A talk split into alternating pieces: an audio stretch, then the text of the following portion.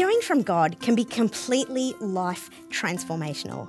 And so I want to share with you over the course of five brief videos what God spoke to me daily as I spent time with Him in His Word using the method of SOAP. And I pray that you too will be encouraged as you develop the skill of hearing from God personally and uniquely every single day.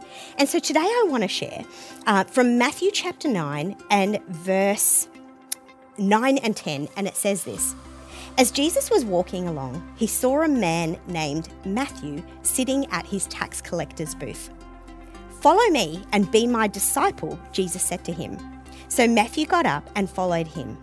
Later, Matthew invited Jesus and his disciples to his home as dinner guests, along with many tax collectors and other disreputable sinners.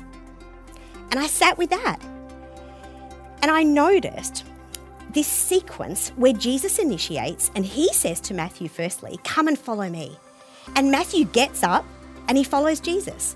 And in the very next verse tells me that then Matthew almost follows suit and he invites Jesus and others to his place.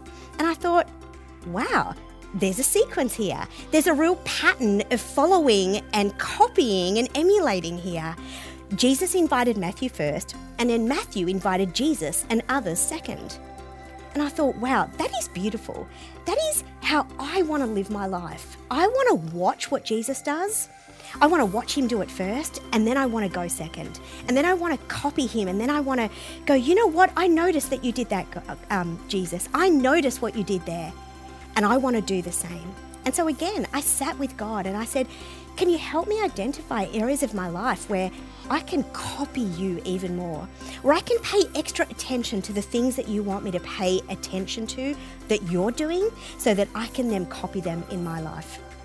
And of course, as I spent some time thinking about this and pondering about this and not just rushing off to the next thing, of course, God highlighted to me some things about Him that were um, discrepancies, I guess, between what I do and what he does. And he was reminding me that what he does and what he would do in those situations is this, and then stirring me up to want to do the same and to commit to doing the same.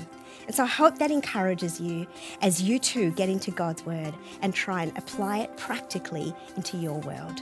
Amen.